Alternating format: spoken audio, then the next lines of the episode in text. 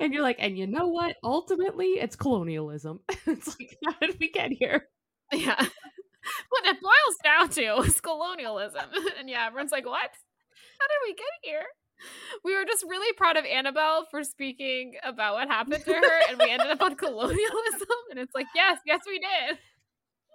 Because this is what it all boils down to, everybody.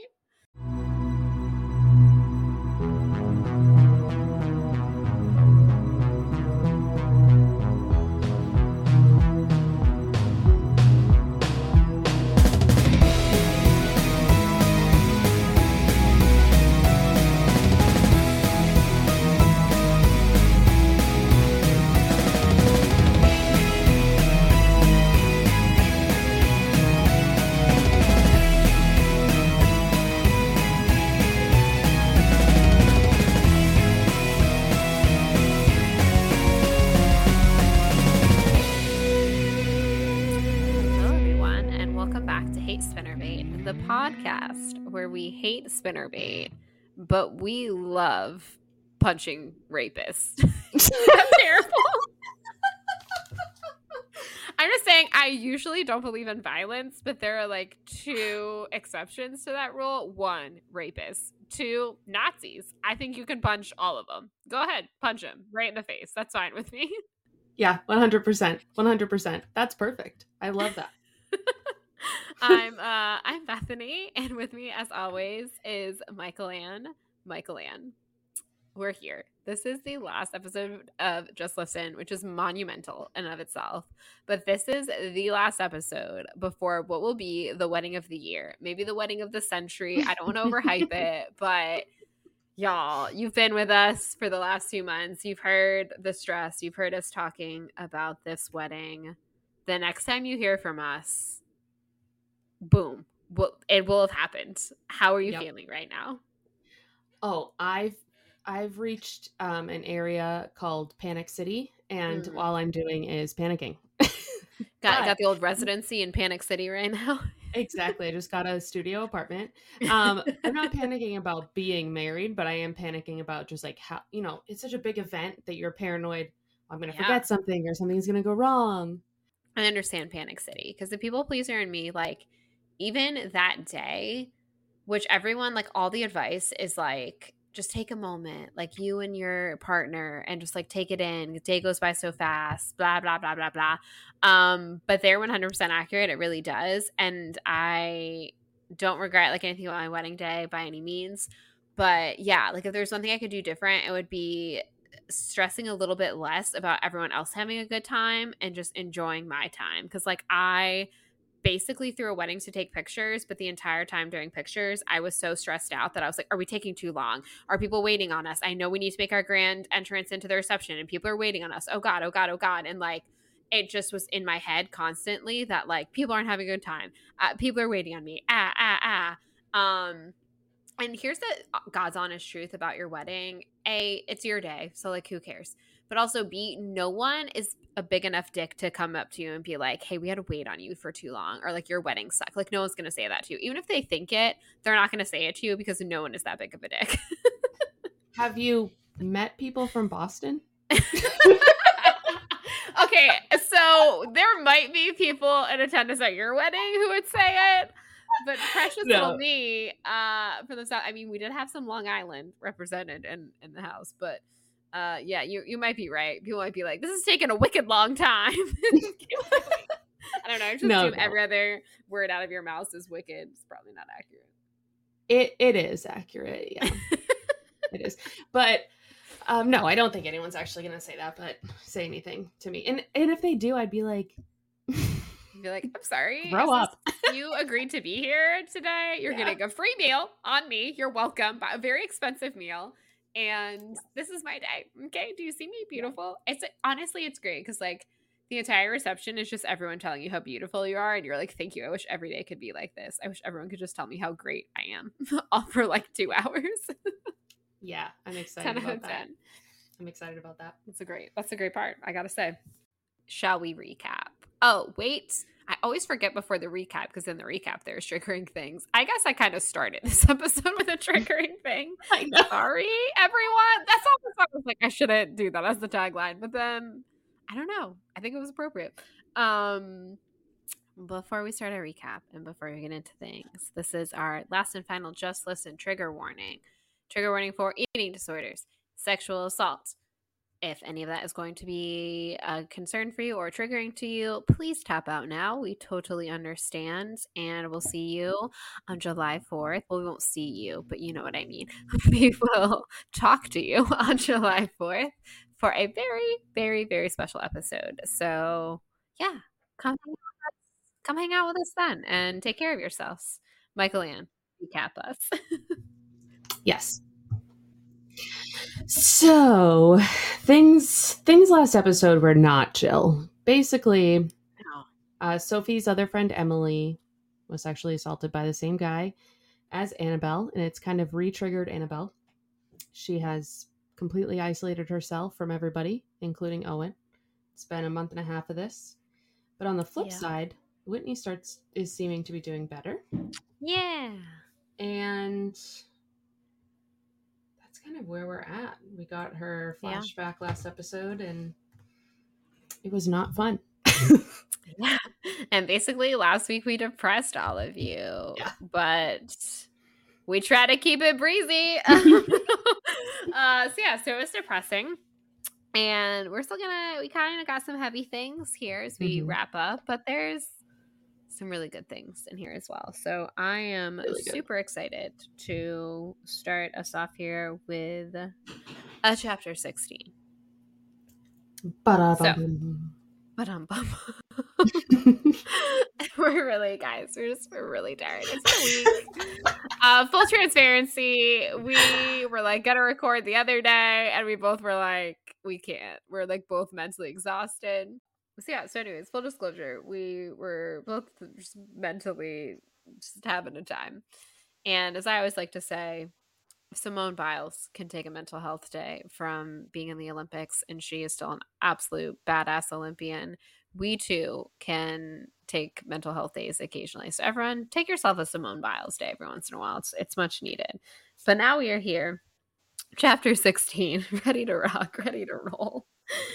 And here we are. So, as we mentioned, Annabelle's kind of started isolating herself again, kind of hiding, not talking to anyone, and she is literally hiding. She's in the library and she's kind of pushed herself into a back corner where she can see but kind of like can't be seen sort of situation. So, she was saying, you know, she'd picked such a good spot that um when Emily came looking for her, uh, 30 minutes before the last lunch break, uh, or the last lunch break, the last lunch before Christmas break. It kind of catches her by surprise that she would know that she was there. And also that it catches her. Uh, she also kind of admits that her spot, while really good at being a good hiding spot, is not great at being a great escape spot. So she's kind of screwed. She has to talk to Emily here because she cannot get out from the yep. little corner that she has tucked herself in. Yeah. Basically, Emily's like, hey, girl, um, I know you hate me, but which is so funny that, you know, it's like, uh, she said the same thing to Clarke, and Clarke was like, "What are you talking about?" And it's like the same thing here. She's like, "I don't hate you," um, but she doesn't say right. anything because she's completely immobile. And she just basically said Emily just asks her like, "Hey, you know, if you can, can you call the detective or the the detective? like lawyer, prosecutor, I guess. The lady working okay. the case. I assume she's a prosecutor. Yeah. Call the lady working the case and say, "Hey, this is my story." And then she says, "And Annabelle, I'm sorry." And Annabelle just really doesn't say anything here, like mm-hmm. at all. Um, she's kind of sitting there shocked. And then she has a total and complete breakdown. Yeah, which this part, this next bit is kind of long, but this is just so good. I like have to read it. And also just like, like it's gut wrenching, but also like, it's kind of proud of her in a weird way for finally for letting herself break down. So she says, um, you know, I could feel it a visceral reaction to what had just happened, her coming closer than anyone to the truth, my truth, which is true. Like, no one knows, remotely knows about this. And Emily basically just came to her and was like, I know. Like, she doesn't say that, but she basically says that. And so she says, um, you know, but then something else happened. I started to cry, cry, really cry the way I hadn't in years. The kind of full out sobbing that hits you like a wave, pulling you under. Suddenly, tears were just coming, sobs climbing up my throat, my shoulders shaking. I turned around clumsily, trying to hide myself, banging my elbow on the edge of the carrel, and the business card Emily had left had left fell to the floor, fluttering end over end before landing at my feet. I put my head in my hands, pressing my palms over my eyes to shut out everything. Even as the tears continued, I cried and cried there in the library, tucked away in the corner, until I felt raw inside. Which just, oh, that's so rough. But also, like, I don't know, kind of cathartic, I guess. Like, I'm mm-hmm. happy that, you know, she's kind of this moment has kind of snapped for her, this, you know, kind of light bulb moment now that someone sort of knows and yeah. also like someone sort of knows but also it's someone who knows how terrible that experience was who who went through it and and she knows isn't going to judge her you know what i mean like yes she's asking her to do this really big scary brave thing by talking to the lady working the case as we will call her but but also you know it's like oh somebody said it and you know what I mean? Like the world didn't end. It's like I I can still carry on. But yeah, it's just like this catharsis that she has almost like she just finally all these things that she's been trying to hide, she just like breaks down. And it's yeah needed, I feel like. Yeah. Yeah. And like again, again, Sarah Dessen comes in here. This absolutely gorgeous paragraph that really I mean, you can feel this you yes. can feel you know exactly what kind of cry you know she's oh, talking yeah. about here. Um and i just again she just puts you in the story. She really does. It's not even fair how talented of a writer she is. I know. It's just can i have fair. an ounce it's an ounce. please? like a tiny little dollop of that talent and i'd be so happy. Man. Seriously. Um and then She's in the bathroom. And who's in there waiting to talk to her but Clarke? And what is Clarke wearing? She's re- wearing Rolly's Truth Squad. Oh my god. It made me so happy. That oh yes, the joy that the fact that it was a she was wearing a Truth Squad shirt, but that also Annabelle could tell that it had been like loved, had been worn, and she's like, "That is not a new one. Like that is that is one she has borrowed." It's like, oh, her and Rolly are obviously working out. I know that just makes me so happy. Give me the Clarke and Rolly story. Yes, please. They're great. I love them. Me too. So she's basically asking her if she's okay. Um, she says Owen's been wondering if she's okay, mm-hmm. and Annabelle's like, "Oh, uh, Owen's asking about me," and she's like, "Yeah, but it's not a big deal. But you know, I saw you after lunch. You looked really upset. Like basically, like you can talk to me." And this is when they get kind of their moment that we wanted them to have in Bendo. Yes Yes. Where Annabelle's being honest and she's like, I didn't think you'd care if I was upset. And this is when they kind of break down what happened all those years ago. You know, she's like, from my perspective, you blew me off and insulted me and never talked to me again. Mm-hmm. And from Annabelle's perspective, she didn't want her to talk to her again. Right. She, there was like no chance of reconciliation. And for both of them, that was like so real for both of them. Yeah, which is I love about this conversation is that it is like no one was right and no one was wrong. Like both of them yeah. very much in their minds like this is how they see it. And they're both right, like in a sense, you know yeah. what I mean? But yeah, it's it's just the perfect example of like there are always two sides to every story and the truth some lies somewhere in the middle. Cuz yeah, like Clark says um here she says that because you know she was like i tried to talk to you that one time and she's like and that was the only time. Yeah i was mad. It had just happened but then you never came around. You never called. You were just gone. And it's like wow yeah for clarke that must have been so painful but also like in annabelle's mind like she came to her right away, tried to remedy the situation, and Clarke was mad. And like that's what Annabelle's not good about. Like when someone gets mad, she thinks that's it. They never want me in their life. But like Clarke just needed some cooling off time. like if you would have yeah. talked to her in like two weeks, she probably been like, Yeah, let bygones be bygones. Like, don't do that again. You know, it's fine.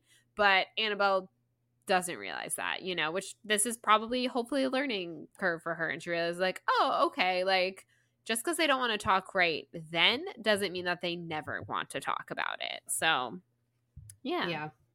That's a hard lesson to learn, you know? It is. It really is. Oh.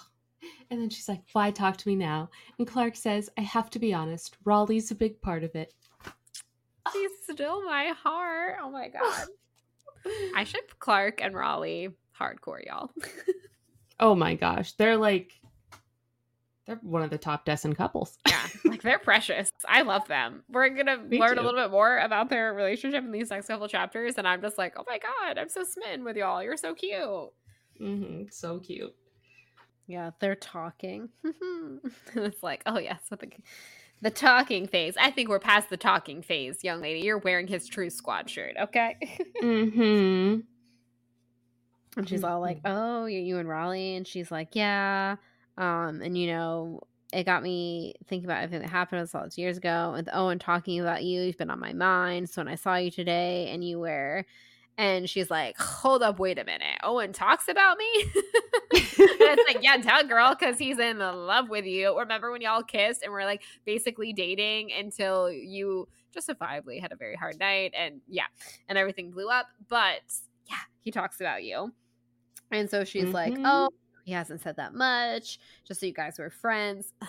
friends. Okay. Um, and mm-hmm. she's like, you know, basically he's just he's worried about you. Like he's not saying anything bad. He's just he's concerned. And like I have to admit I'm concerned too. Um, which, you know, kind of throws Annabelle a little bit. She's like, Clarke was worried about me. Emily was apologizing to me. This was a weird day. And it's like, yeah, mm-hmm. to say the least. But listen, this is what happens when you have open and honest communication with people. You realize things are not, you know, as bad as they might be, that these unparable, unparable? Unparable. That's not unrepairable. these relationships that you thought were unrepairable or unparable, whichever you so choose, English hard sometimes, y'all. Um, I can't even like finish my thought because I'm so thrown off unparable. But yeah, she sometimes if you just talk to people, relationships that you think are unrepairable, uh, turns out that they can be fixed. So or paired back together. I was thinking you know what parable I was thinking when you said that? Mm. Like a like, like a parable, like a, a, like a parable, yeah, like a story. Yeah. also a parable, yeah, like one of those. Yeah, yeah. Uh, either one. A good life lesson. Mm-hmm. Yes, oh, but geez. hey, look, it works then in both ways. I feel like I say this every episode, but like this episode's off the rails. it's already. Probably because every episode is off the rails. If anyone at this point is still listening and expects it to be on the rails, that's on you. like, you know what I mean? Like, your expectations, that's not on us. you should have learned. What is this episode like 34? You should know by now. you should know by now. oh. oh my god. Lordy B. Okay. So so Clarke Clarke gives her her cell phone number. Yes. She's like, call me whenever you want, if you want, no big deal. Call me maybe. she does not say that because that song didn't exist yet, but you know. So anyway, so now it is another holiday, another trip to the airport. So they went and picked up Kirsten. And she's very um it seems like Kirsten has really come into her own. She's like yeah. not as chatty. She's not you know, she's taking more time to like listen. She's holding Annabelle's hand the whole drive home, which I thought was so nice. I know. Sisters, we love it. We love it. Yeah, and they're kind of complimenting her, saying like, "Wow, you look, you know, like you seem so much better." Like, or just not better, but you seem like she's matured more. a little yeah, bit, like I guess. Maturing and yeah.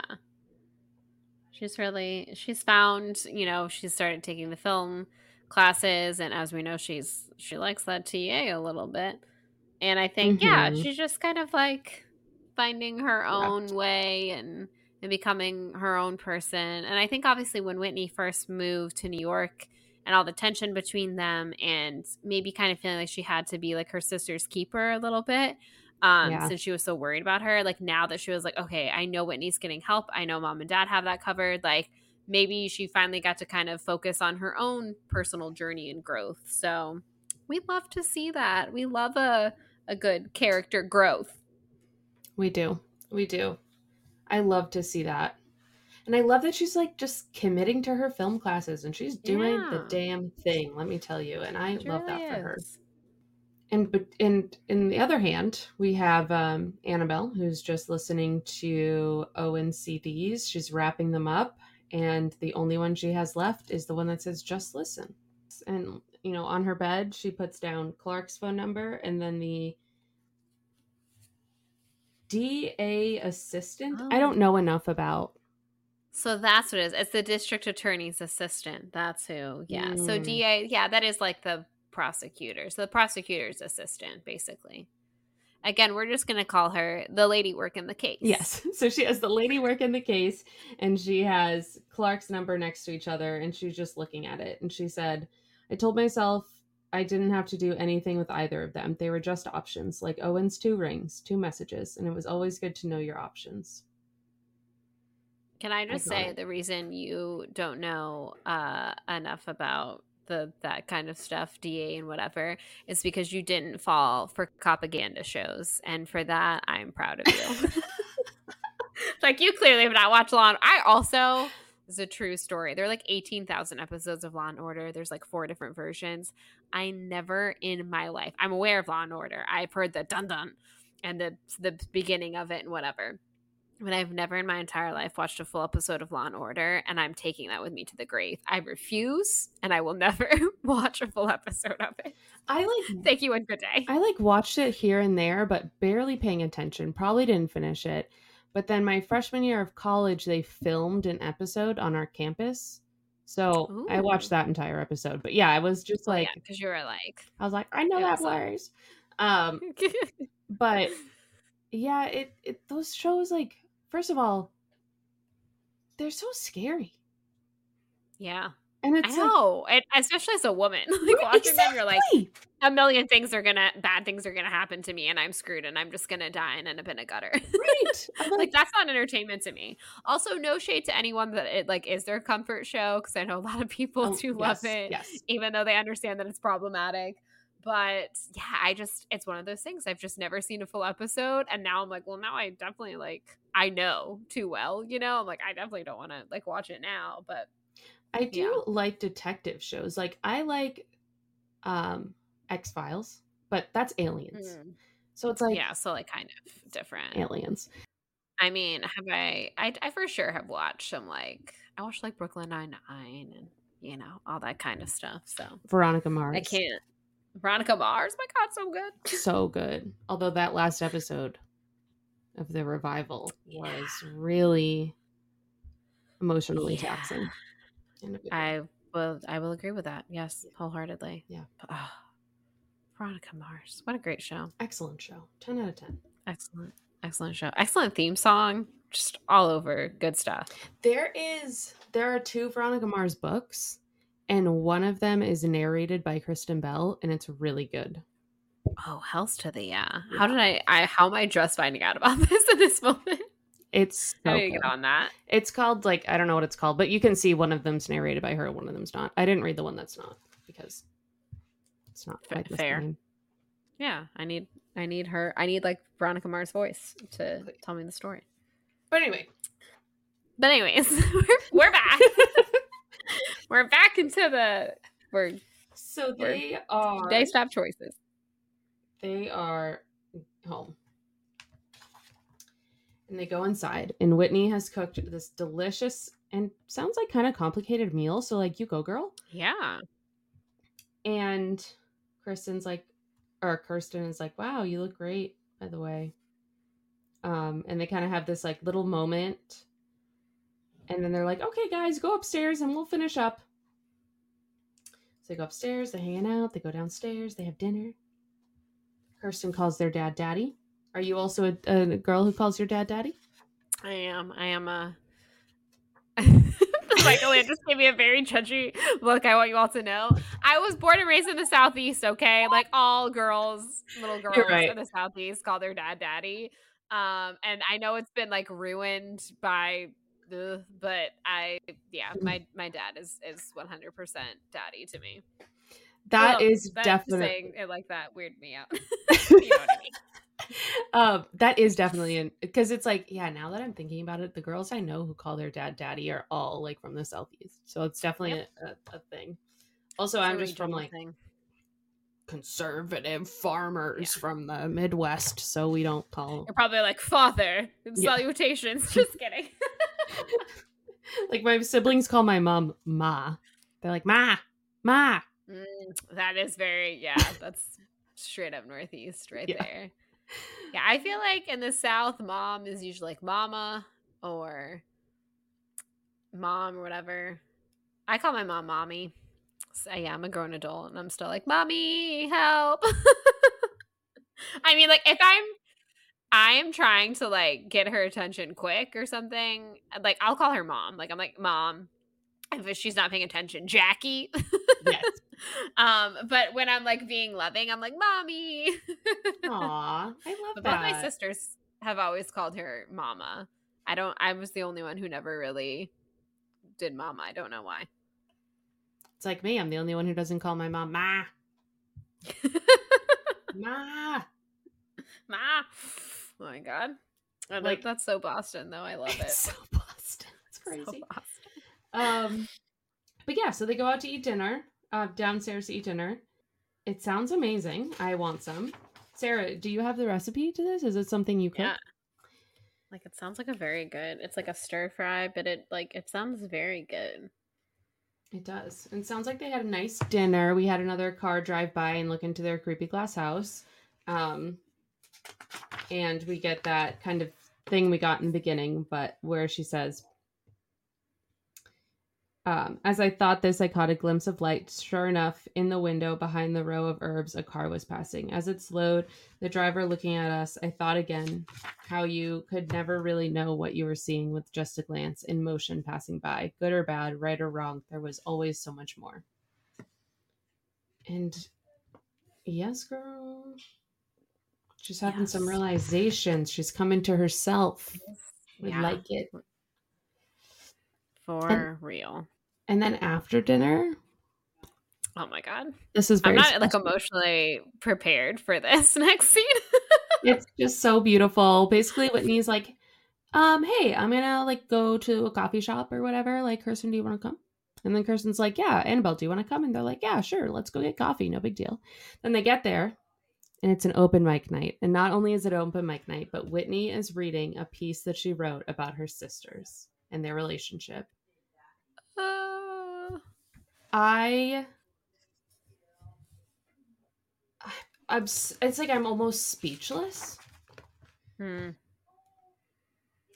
They you know, it's this it is about again the same thing the when she broke her arm um on Annabelle's ninth birthday and she from Whitney's perspective again like this is looking from two different perspectives she was like pissed mm. off the whole day she hated following Kirsten around and she just started going so fast to try and you know it's kind of like similar to having like an eating disorder it's like you're like spiraling to like get a certain emotion and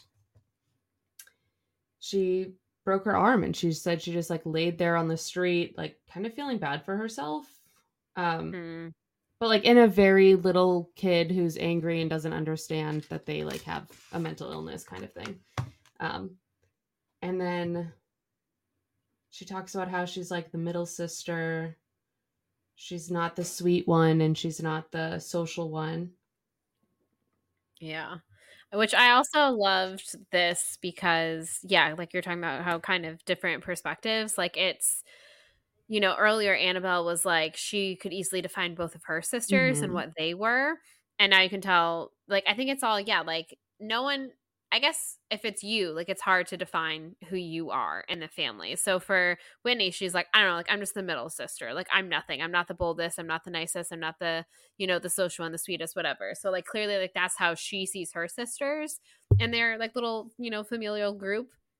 And she can't like, you know, peg down what she is. And it's so funny because earlier, obviously in the novel, like Annabelle couldn't. She was like, oh, like this is what Whitney mm-hmm. is. This is what you know, Kirsten is, but I don't know where I am in this. And it's like, oh, but see, but your sister does. Like she knows where you are. And that's just like stop my feelings.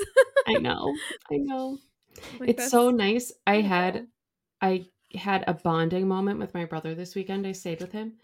And it was like the mm-hmm. same thing. We finally got to talk about like our different perspectives of things. And it's like just do that, people. Just have the conversations because you have no idea how somebody else is seeing it and you yeah can just reach a whole new level of like understanding and like friendship if you're just open and honest yeah totally like being siblings in adulthood is like even cooler than being siblings yeah. when you were little. I feel like in a certain sense. Like like obviously yes, like I love my sisters when we were kids, but like it's so cool like the relationship you get to have with them when you're older and the conversations you can have with them and realize, you know, I like I remember thinking this is so silly, but that song um, you know, from Encanto that everyone that, that all the eldest sisters were like, "Oh my god, elder sister vibes." And I was like, "Oh yeah, like that song I cannot relate to like at all. I think it's a great song. I understand what it's going for, but like all these people really gravitated toward it that were older sisters. And I was like, "Oh yeah, like that's not me." So like that's why that song doesn't speak to me the way it does to them and but yeah like it was one of those things that like i listened to it and i was like okay yeah they're like some of these things i remember megan complaining about and like that mm-hmm. all makes mm-hmm. sense um like the pressure you feel and you're always one who has to do it first and you know all that kind of stuff and i was just like oh that's interesting and you know whitney kind of talks a little bit about being the middle sister and how which i remember this from full house remember the episode where stephanie was all like i'm the middle kid and no one loves me um you know, they always say like the middle one is like the forgotten one because you're not like the eldest and you're not the youngest, you're the in between person or whatever. And like a lot of what Whitney was saying is like, you know, before she broke her arm, like that's what she was kind of feeling. She was feeling sorry for herself and whatnot. And then she realized like that's kind of, you know, not the case. And yeah, it's just like one of those things where, you know, sometimes it's an episode of Full House that makes you realize maybe being the middle kid isn't so easy. No, I'm just kidding. Um, but, but like, yeah, like it's cool but basically, yeah, if you're an adult and you have siblings and you like haven't talked to them about certain things, talk to them because it's cool and you realize like yeah, yeah, like the the interesting and like I don't know, I guess more complex bond you can have as siblings when you're an adult. Yeah. Just a greater understanding of each other too. It's like chapter 17. Uh yes. So it's midnight. It's past midnight she can't fall asleep. She's been trying for three hours. Um, she says ever since Whitney's reading and the previous night, all of the things she'd been trying to push down um, were coming to the surface, and she just couldn't ignore it anymore. Like her falling out with Owen, Emily giving her the lady who's on the case's card, uh, Clarke talking to her again, just like all that stuff. She's like, oh my gosh, it's all she could think about. Oh, also, uh, Kirsten showed them her short film because she was like, "Oh my god, your short story that you read at the coffee house happens to be exactly what I did my short film on." And so she shows them that, and they're like, "Isn't that funny?" And again, kind of showing like the different perspectives that they had on the day. And it's like this nice like family moment that they all have. But Annabelle again like feels like she's sitting on the outside because she sees her sisters are like growing and are working through their things and like her parents are so happy to see you know they they read the short story and they got to see the short film and annabelle of course like can't be honest about her thing and so yeah she's up at midnight just really kind of spiraling a little bit mm-hmm. which we've all been there girl we've all been mm-hmm. there regularly more than we care to admit yeah. So she she this is when she goes downstairs and sits with her dad, right? Yeah. Yeah, she kind of gives up on sleeping and she ends up going downstairs where of course her dad is watching the history channel Of course. And he says, You want to watch one about the beginning of World War One or something on A&E about the Dust Bowl? And let me tell you right now, sir, neither. Okay? neither. Although Dust Bowl Dance by Mumford and Sons is an effing bop, and I stand by that. like, what a weird thing to have a song about, but like every time do I just when the banjo goes off, I'm like in my car bopping along. I've never heard that song, but now I need to listen to it's it. It's very good, and you should listen to it. And like at the end, he gets all like angry, and the banjo's playing. it's great. I hope I really sold that. that. so she sits down with him, and she's like, "Yeah, let's. I'm gonna do this." But yeah, she's like sitting here. I felt even more anxious. I really couldn't focus on anything. So I went back to bed. Um, but her dad kind of has this whole thing where he's like, history is important. Um, that's why we can't forget it no matter how many how much time has passed these things still affect us in the world we live in if you don't pay attention to the past you'll never understand the future it's all linked together you see what i'm saying um and it, she doesn't know it, but he's like talking directly to her about her mm-hmm. specific life situation right now. Oh yeah, hit the nail on the head there, Dad. yeah, yeah. So she's really hitting like her peak, her peak like anxiety, her peak facing her past moment. Yes, exactly. And she lays back in bed and she's like, okay, it's time. I'm probably too far away from my microphone. I just realized. She's like, okay, it's time. I'm going to listen to the CD. And when she hits play, all she heard is static. She waited and waited and waited. And then she realized the CD was blank. Mm-hmm. Yeah. And she, she has a moment where she's like, but as I lay there, it only seemed like silence filling my ears. And the thing was, it was so freaking loud. And it was the weirdest thing, so different from music. The sound was nothing, empty, but at the same time, it pushed everything else out, quieting me enough that I began to be able to make out something distant, hard to hear. But it was there, albeit softly, coming from me, coming to me from some dark place I'd never seen but still knew well. Shh, Annabelle, it's just me. But these words were only the middle of the story. There was beginning here too. Oh god, this is really long. Do it. It's good. I was like, okay.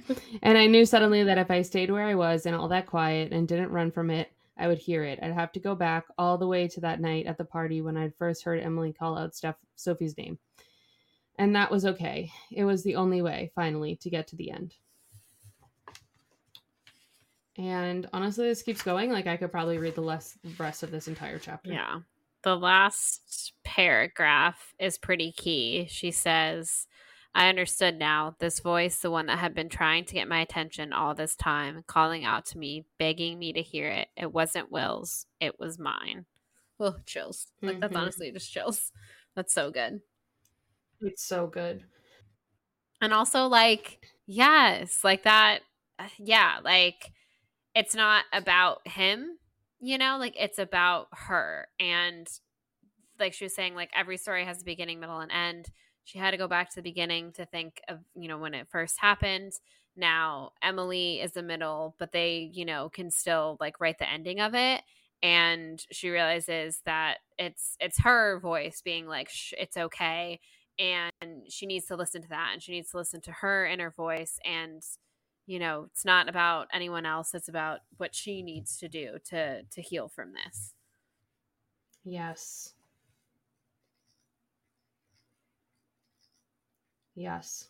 I i just i'm i'm also going to read this. I'm sorry. It's basically the whole thing but you know what? Do it. This is what you signed up for.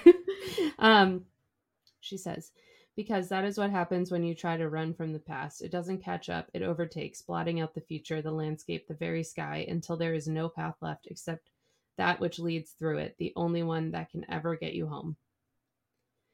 And I have to tell you guys, revisiting this book has not come at a more perfect time for me.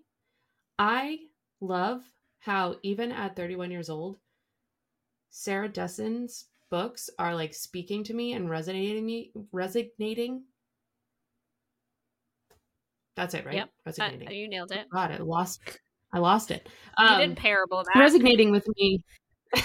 resonating with me um so much still. Like it's just she's timeless. Yeah. She's freaking timeless. She's the Taylor Swift of books. Seriously. Ah, oh, put that on a sticker. Like, hot damn. That was good. That was a good tagline. um, that, was, that was quality. Yeah. No, I I really agree. Uh, we wish Sarah a happy birthday the other day because it was our queen's birthday, and we said, you know, that coming of age isn't a one time thing, and I I think like I wholeheartedly stand by that, and I I really think you know, I read these books when I was younger because I was coming of age. And as we said earlier, as we think about our siblings and our, our mothers who were uh, in our eyes children when they like got married and started having yeah. children, um, that, you know, I, I, in my 30s, I still feel like I'm coming of age. And I really do think that it's, it's a, a never ending process and that yeah you can 100% still find things in these books there's so many things that you know and when we reread dreamland even though as we said we're going to let that one collect dust on the bookshelf you know there were mm-hmm. some things that i really like needed to hear because again the first time i read it i had not been in a toxic relationship and then the second time reading it because i it wasn't one i really revisited because it was such a heavy subject matter but reading it again like there were just so many things that i needed to hear even though again i'm a happily married woman i'm way past that emotionally abusive relationship like there are still those those doubts that creep in and those thoughts that you have about you know yourself and certain situations and oh how did i let that happen to me? and whatever and just reading that mm-hmm. just was so helpful to me and yeah i mean just so many things. Again just like reading this book and and thinking about the relationship between sisters and you know all the different things that happen has been just yeah like goddamn sarah Dessen like seriously. just, seriously. Thank you thank you oh for oh you know baby bethany who read this and thank you to the bethany of today who also is just really getting a lot out of it. Mm-hmm. a lot. I know Oh wow. Yeah, I'm I'm like about to just zone out thinking about Sarah Dessen and my life versus these books, and you know I'm like, you know what? I'm just gotta move on because if I don't, it's gonna be the whole episode. That's something to unpack in therapy next session. yeah, yeah, let's save that like, hey, Have therapist. you ever read any Sarah Dessen? She'll be like, um, be like, because I have some thoughts. I have some things I've realized. And she'll be like, okay. Yeah. I've had some breakthroughs. Some breakthroughs. Um, and we, we need to talk about it. uh. Chapter 18, everyone. We're doing it. We're almost there. This is another big in Another, well, not like lengthwise is it big, but just like importance wise, it's a big in Um, Owen is wrapping up his Sunday morning show.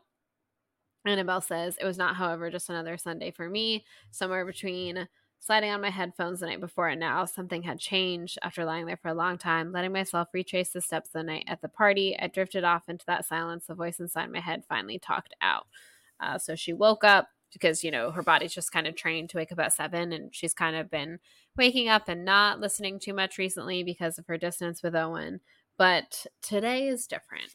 She is not only uh, listening, but she is there. she is at the radio station because she is going to have a little chat with Owen. She's finally going to face him and talk things out. And, um, you know, obviously the last time they left each other, he left her car and she was like, well, he hates me now. Obviously, I should never talk to him again, which is a very Annabelle tactic. and now she knows from Clarke that clearly he doesn't hate her and she's going to go talk to him about some stuff. Um, she does see Clarke and Rolly. Again, this is another, oh my God, Clarke and Rolly just being adorable. She's like doing the crossword puzzle and he's working his show. And I just love that she comes and like hangs out at the station while he's doing his show. Like, that's adorable. And she goes out for double bacon now with them. Cute. And then um she goes ahead and goes and tries to talk to Owen. Of course, Owen's being like a little short with her, which is fair because he has no idea like what's going on and she's kind of ghosted him for the last month and a half. So she basically she comes in under the guise of like we got to talk about the cd just listen that you gave to me because it's blank and like what does that mean? You know was it supposed to be symbolic? And he um he puts it on and he's like blasting it blasting it and she realizes like oh it wasn't purposeful. Like it was just some technical error. Like he he did need to put tracks on here uh so she's like oh okay. But again it ended up being perfect for her because she needed that she needed that silence to be so loud so she's talking to him and she's like you know, when you got out the the car at the parking lot, you know, I, I, thought that you were done with me. And he's like, you ditched me at a club. Like I was mad that day, but you know, like that doesn't mean that you know, like I didn't want to talk to you again. Like, and so she's like, oh well, you know, she's like exactly like you're pissed, and he's like, so you bolted? Like that's not like that's you know, he's he said before, like just because I'm mad doesn't mean you know, um. Ooh it's about to storm here. I hear some thunder coming in. Um, but yeah, so he basically says that uh, he's like, I would have gotten over it. And so she's like, or not. I said, um, maybe it would have changed everything. And he's like, that happened anyway. Like, you bolted. We haven't talked for the last month and a half. Like, it probably would have been better if we just talked things out. So basically, he kind of tells her, like, you know, if there's something you have to say, like, just explain it. Like, you know, like this is your time. And so she says, um, I could feel my heart beating, my blood pulsing. Owen turned back to the console, raising the volume of the CD even higher. And as the sound filled my ears, it hit me all at once what the feeling was. I was angry, really angry at him for attacking me, at myself for waiting until now to fight back, at every other chance I hadn't taken all these months. I'd been having the same reaction, but I'd blamed it on nerves or fear. It wasn't. Um, so you know, they're kind of just going back and forth, and he's like, "Tell me," and and now she realizes like I'm I'm angry, and and this is you know that anger as owen has kind of taught her like isn't always a bad thing like you know obviously there are good ways to handle it and bad ways to handle it but you know it's a 100% human emotion and so she uh, ends up telling him. She, you know, he asks her to explain what, you know, what it is. Um, he says, uh, where does he say? There's a line he says that I like, and I thought I had highlighted it, but I guess I hadn't. He was basically saying something about how, like, if it's something that you're this afraid to say, like, it's probably something big and he's spot on with that like yeah and which is all he's like which probably means like it's important and like you should say it. And so she goes ahead and so she tells him you know he had already given me so much but now i leaned toward him asking him for one last thing something i knew he did better than anyone. Don't think or judge i said just listen. And yeah he she she tells him and he you know, on obviously there's there's no rule book on how to handle being told something like that. Um, yeah. So I can't be like, wow, great job, he did great. But I think you know the key is like she said, don't think or, or judge, just listen. And anytime someone comes to you with something like that, I think that's really all that you can do. Um, yeah. If they're they're trusting you with something that huge and and you know taking especially you know that's the first person she has ever come public about with this and yeah i think he he handles it well and you know he he says that he's so sorry that that happened to her and he just sits there and he listens and he doesn't judge and yeah i mean it's about um you know as as good as it can go she finally has it off her chest and that's a really good start. Um he tells her that you know he thinks that if she's comfortable with it that she should go talk to the lady who's working the case and tell her about it. Um and then he also kind of convinces her that he that you know her mom can probably handle it. Like she's all like i can't i can't talk to my parents like i can't tell them. And he's like you know she might surprise you. And so then she does decide to go ahead and talk to her family about it. I also want to just say on page uh, 349 we get the iconic paragraph mm, that yes. says, There comes a time in every life when the world gets quiet and the only thing left is your own heart. So you better learn this. Learn. Oh my gosh. So you better learn to know the sound of it. Otherwise, you'll never understand what it's saying. That's that is pretty iconic. So many these last few chapters, I honestly I got to a point where I stopped highlighting because I realized I'd be highlighting the entire page. yeah. and I was like, oh, then it would just see the whole page. And I was like, yep. okay, I'll just discuss what happened. But like there literally were so many pages in these last couple of chapters. I was like, oh, this, oh, this is good. Oh, this paragraph, mm-hmm. oh, this line. And I was like, okay, I'm getting out of control. I need to like put my pen down. Like I can't make any more notes. But believe you me, everyone, I if I could, I would have highlighted absolutely everything. Yeah, he's giving her like reassurance. He's like, You can do this. Like, I know you're nervous, but I'll go with you if you want. Of course. That's so nice. It's so nice. And um so then she's in her house and she's about to tell them. Um, her whole family's in the living room, which is very convenient. And she's talking about um, the photo that she sees that she's kind of looked at a few times. She says, As always, my eyes were drawn to my own face first, then those of my sisters, and finally my mother, looking so small between us, but I saw it differently now. Um, when that picture was taken, we were all gathered around my mother, sheltering her, but that was just one day, one shot. In the time since, we had arranged and rearranged ourselves so many times. We gathered around Whitney. Um, Kirsten and her had gotten closer, and she says we we were still in flux as had been clear at the table that night as I watched my mother and sisters come together again. Then I'd be then I'd been convinced I was on the outside, but really I'd always been within arm's reach. She's always like chosen isolation as a coping mechanism and she's realizing like, oh, I don't need to, to isolate myself. I don't need to feel this way. Like this is my family and they love me and they are, you know, here for me. And she says, um, So as I got ready to tell my story again, I did what Owen had done for me so many times. I reached out a hand to my mother and my family, and this time I pulled them through with me.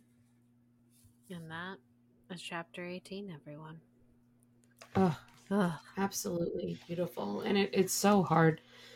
it's so hard to tell anybody. Yeah. You know, that that about you, but especially your family, you know, it's it adds like an extra layer of difficulty. Yeah. There's just so much like shame and like pain that it's like you don't want them to feel that too. Right. You know? Exactly. And, you know, she's worried about her mom and yeah. It's like mm.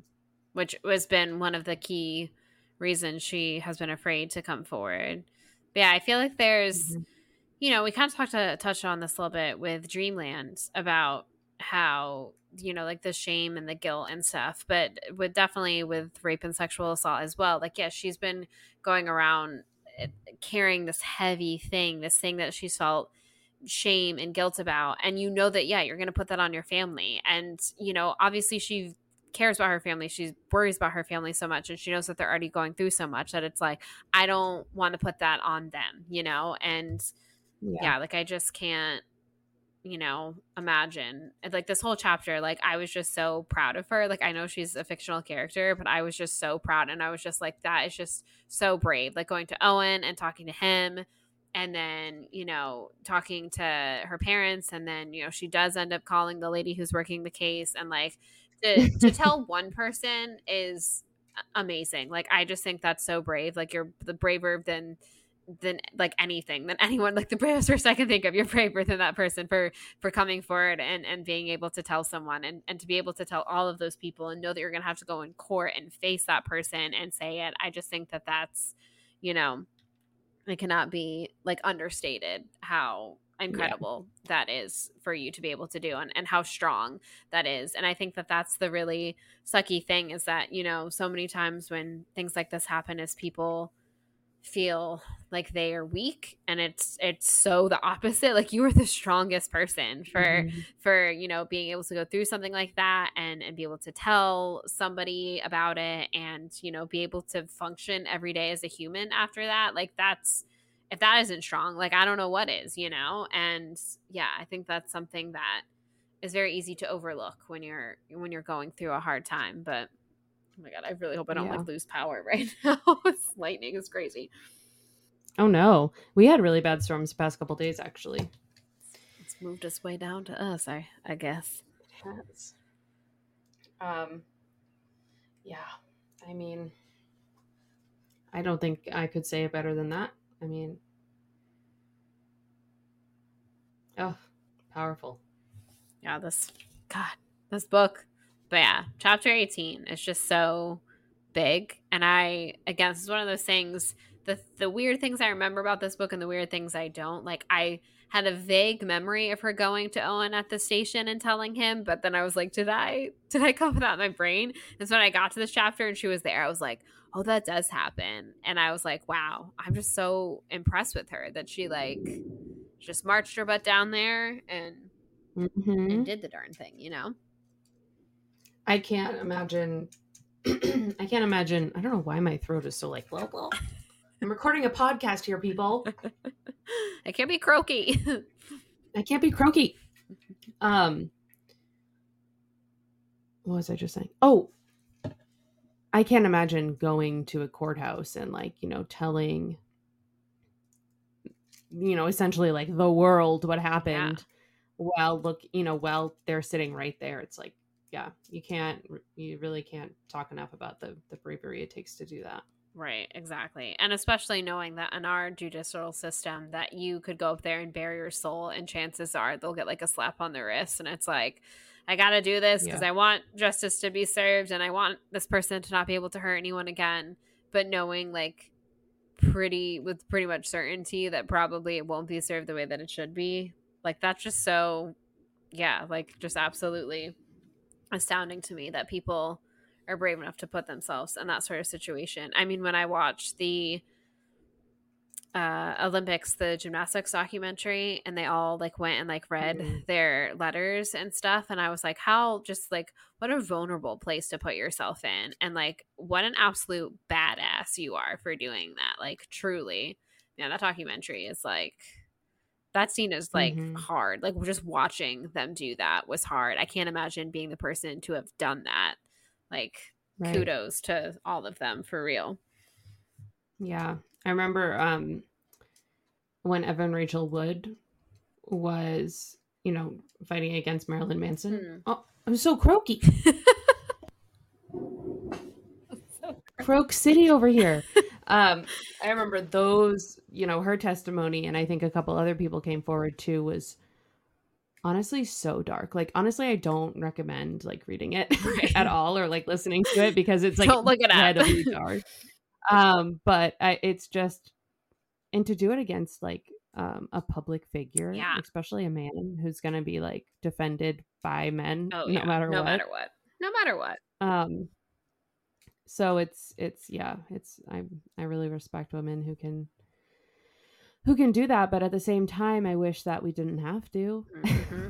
like ultimately wouldn't that be that... nice God. yeah what a we were discussing a little bit before the podcast about i don't know just how you could ever like enact you know something anything but kindness on someone and yeah it, it baffles my mind that and i guess it's just they don't like in their mind they're not doing something wrong i don't i just don't know how you could ever do that to another person and like again like i feel bad if i like accidentally hurt someone's feelings if i did something like that to someone like i just don't know yeah i don't know just when people do dark things in the world it just astounds me i guess everyone because i'm like why would you yeah. ever want to hurt a fellow person like why would you ever want to like the world is hard enough like why would you ever do something to to harm someone in any way? Like i just can't imagine.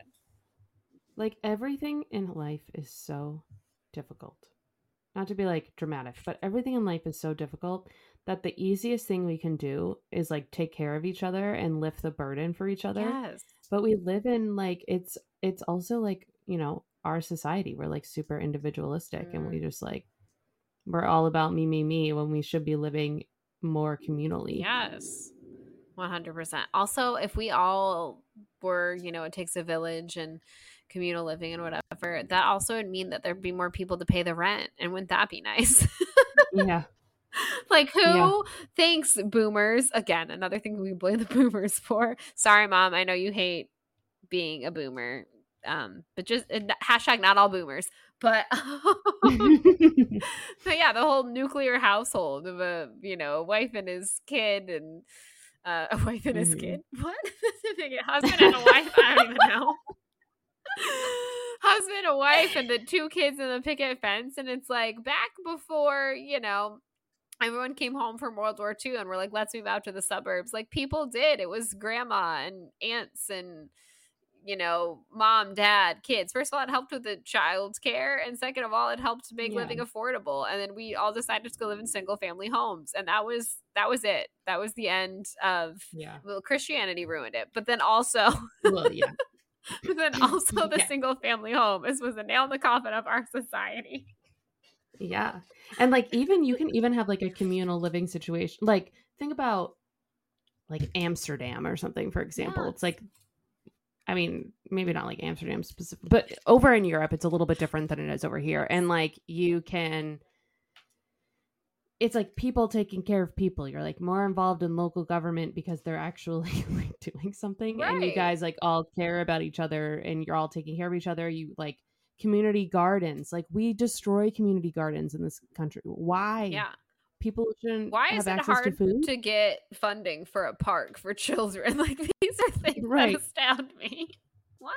Do you right. not want a place like, that children can experience joy and imagination and learning? Why are libraries closing? Like like come on y'all. I don't i don't know like, how we ended up on i do know how we ended up on this tangent everyone. But also this is just what runs in my mind all the time. Like i'm like driving to work yeah. and i'm just like why can't it be better for people? yeah. Like one little thing, like I encounter a mean person at work and it just spirals me into like, this is what's wrong with society. Yeah. I like take it from like, yeah, one tiny interaction, I then put on like an entire global. I'm like, global this is what's wrong.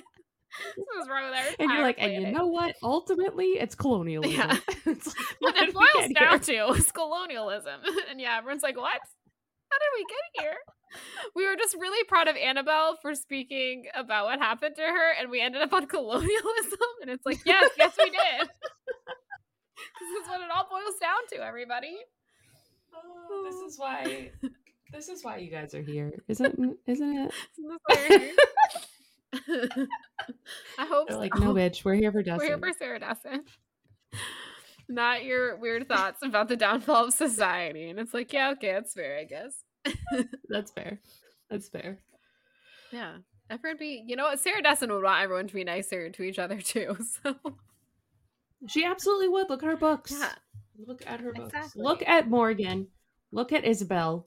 Look at Mira Sparks. You can't write characters like that without wanting the best for yes, humanity. Exactly. And that's just facts. Damn straight. Damn straight. Chapter So chapter 19. 19.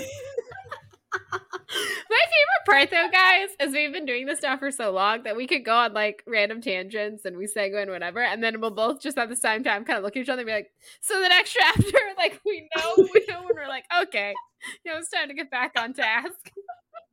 we gotta cut each other off. Uh, uh, you uh, know, cut ourselves off. Yeah, we're like, okay, we have that's enough. We're done. We're done ranting. We're done. Chapter nineteen. She so the day of the trial yes she's in the she's in there. Um she said telling my family had been harder in the end than telling owen but i did it even though the hard parts even even through the hard parts even when i heard my mother catch her breath could feel my father's eyes narrowing felt kirsten shaking beside me i kept on.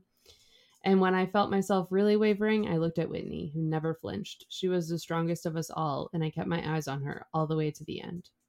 And are you kidding? That's I'm tearing up. I know. That's beautiful. I know. That's phenomenal. oh my gosh. Oh, that's so good. Um, I'm like obsessed with this family. I still wish that the dad would do more and that mom would like be a better mom sometimes, but just like the sister unit of this family, obsessed with. and honestly, like not that this is like a good thing or like an excuse, but the dad is like a very normal man. Yeah. Of this time period. You know, like we don't tell men to like be emotional or like talk about your right. feelings or show any kind of so it's like he's just a product of his time really. And like he has a good like you can tell he obviously clearly loves his daughters and like right. he wants to watch the history channel with annabelle and like he you know like he he does love them. He's just yeah like a not overly emotional person because again like that's just the time that he was raised in. Right exactly. Exactly and he he went into you know action mode. He's like okay i gotta call the lady who's on the case and get some more information. And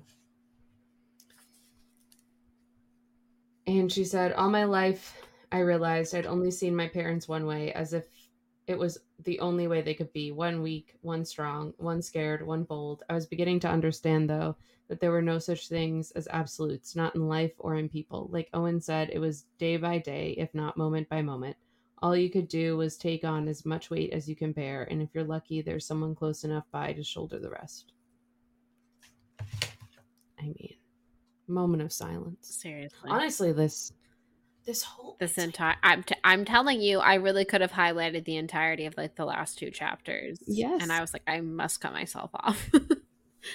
yeah. But all of it, like literally all of it, I'm like, and this part. And this part is also iconic. Mm-hmm. And this part is also absolute mm-hmm. genius. Like I'm just spitting facts, y'all. Like these are just facts. Yeah, they're just straight facts. No cap, as the kids say. um, We're um, hip with the kids. We are. We are. We're very hip. Yes, but then she gives her statement and she just says that she doesn't look at him at all. Um, I think she looks exactly at the plaintiff the entire time and she gets through it and this whole time, she's like, oh, wait, Owen wasn't here. Like, you know, she like realized he wasn't there, but she didn't even think about it because bigger things are happening. Right. But when they walked outside, Owen was the first thing she saw. Of course. And he is feeling a little like anxious and guilty. And it's pre- like Owen yes. is so precious in this chapter. Can I just say? He's he's so precious. He's like, oh my God.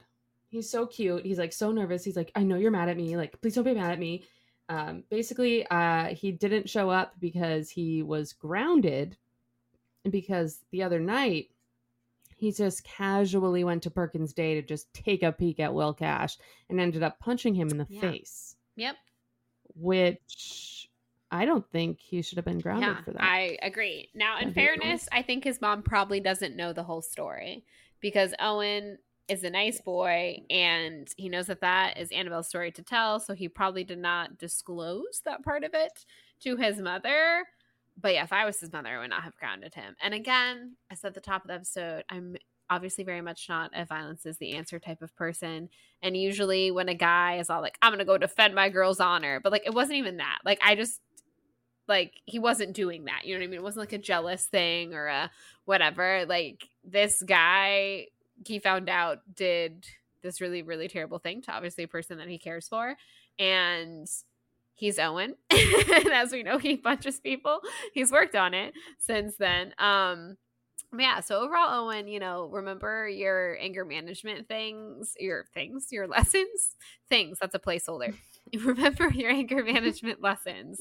But in this one instant, or again, if you ever happen to run into a Nazi, feel free to punch him. Like that's yes. my take, yes. you know? So yeah. 100%. When I 100%. found out that he punched Will Cash, I was like, yeah, he deserved it. And I'm happy you did. I know. In the in the courtroom, she's like, "Oh yeah, he has a black eye. That's weird. Like someone tried to put makeup on it. Yeah. That's crazy." And like right when she said that, I was like, "Oh, oh like you know, you know immediately." Which again, it's set up so good in this book. Like Sarah, you queen. She, you know, obviously we know about his, you know, his old habits and whatever. And so the second Will Cash has a black eye, you're like, "I know what happened." Mm-hmm. mm-hmm. So good. That's so good.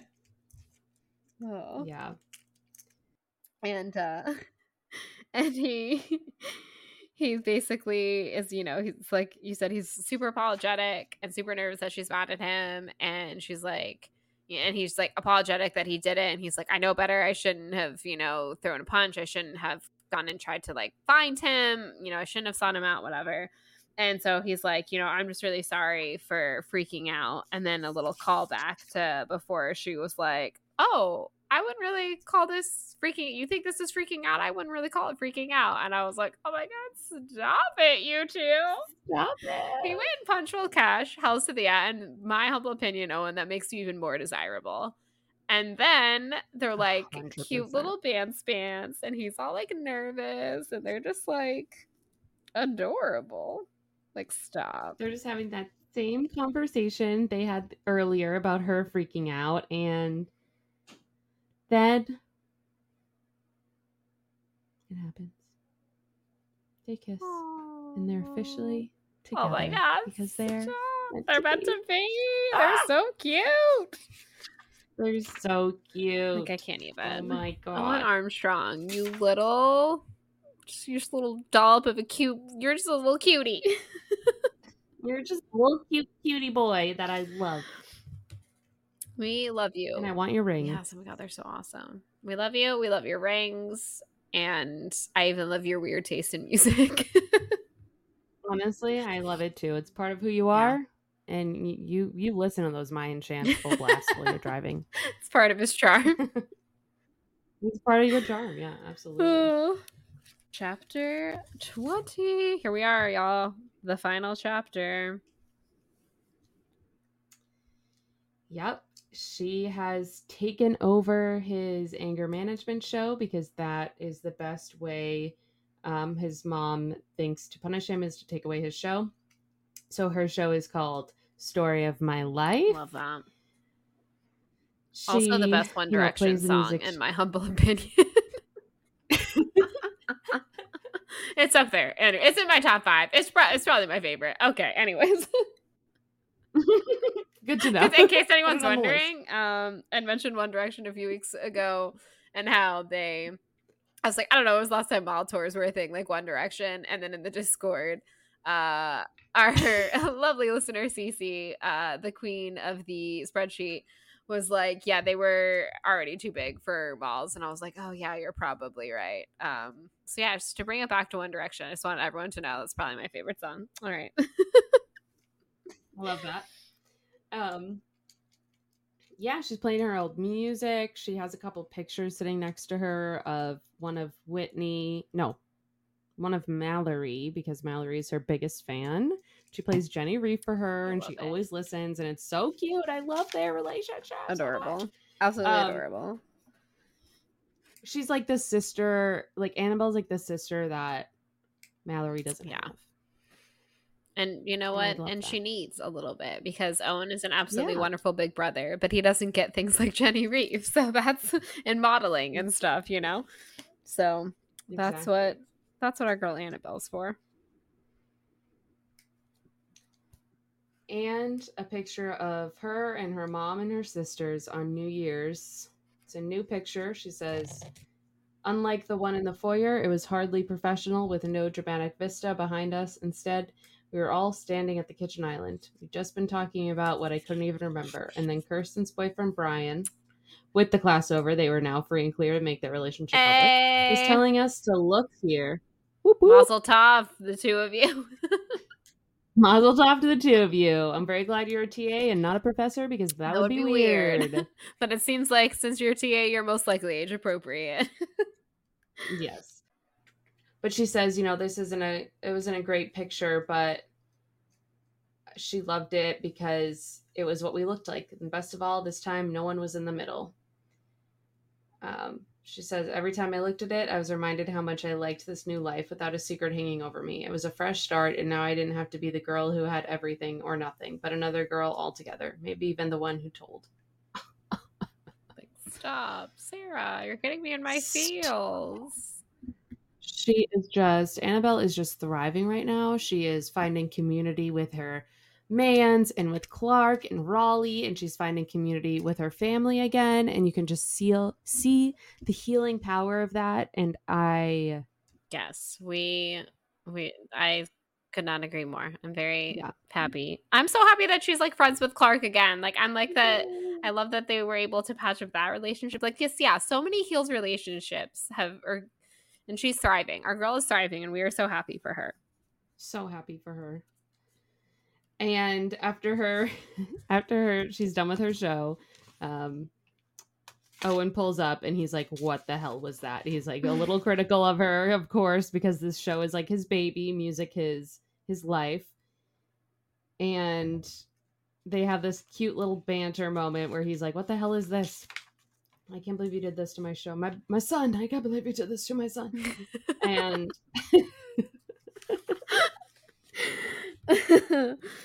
and she just shuts him up with a big old kiss.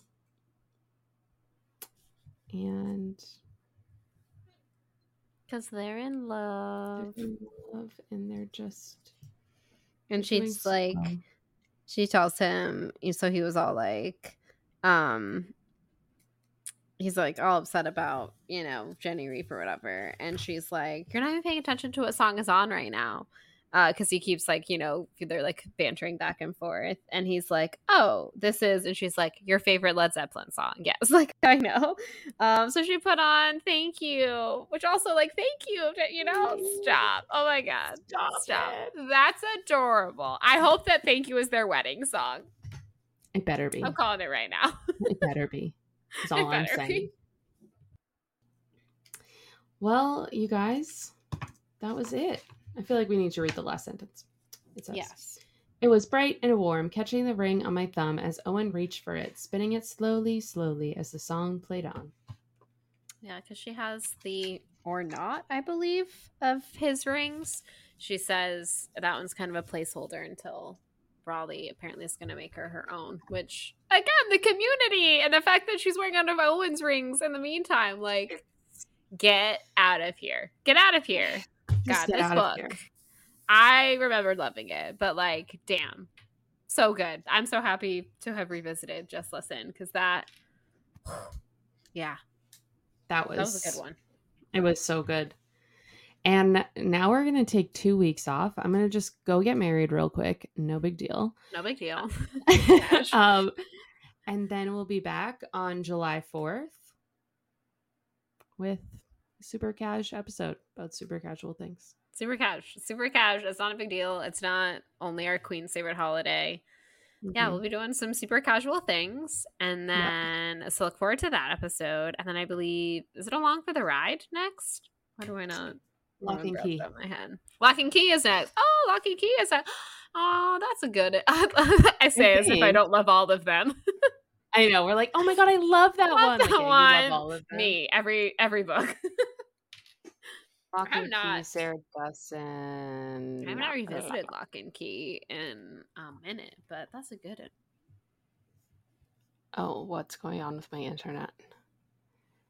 A Lock and Key. Yeah, Lock and Key was uh, published in 2008, and I think okay, Along for the so Ride yeah, was 2009. That is next. So then Lock and Key, then Along for the Ride. Okay. Oh, Lock and Key. Okay, well, very casual Fourth of July episode after our two week mm-hmm. break. We will mm-hmm. miss all of you, but don't worry if you stay posted to the Hate Spinner Bait pod Instagram, which if you're not following us, why? Come follow us on Instagram.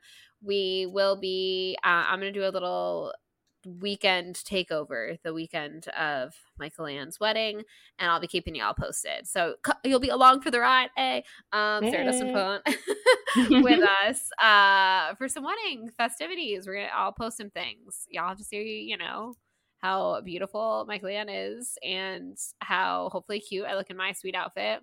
And Obviously my mom will be there. So, of course, we're going to get Jackie in on the action. Hate Spinnerbait official mother. Yes, a TM. So, yeah, keep, well, if you're missing us over this two week break, keep your eyes peeled to the gram and then we'll be back 4th of July. Boo America, but yay Sarah Dessen. That's going to be our 4th of July tag. Probably not, but. Look like Mate, the podcast where we hate colonialism, but we love Sarah Dessen. Bye, y'all.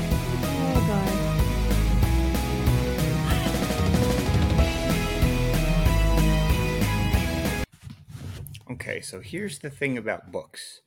When you're reading books, they have a tendency to give you words. And if you comprehend the words, then you understand what's going on in the book. And that's what I have to say about that. Thank you, good night, and good luck. Michael Ann is a boomer.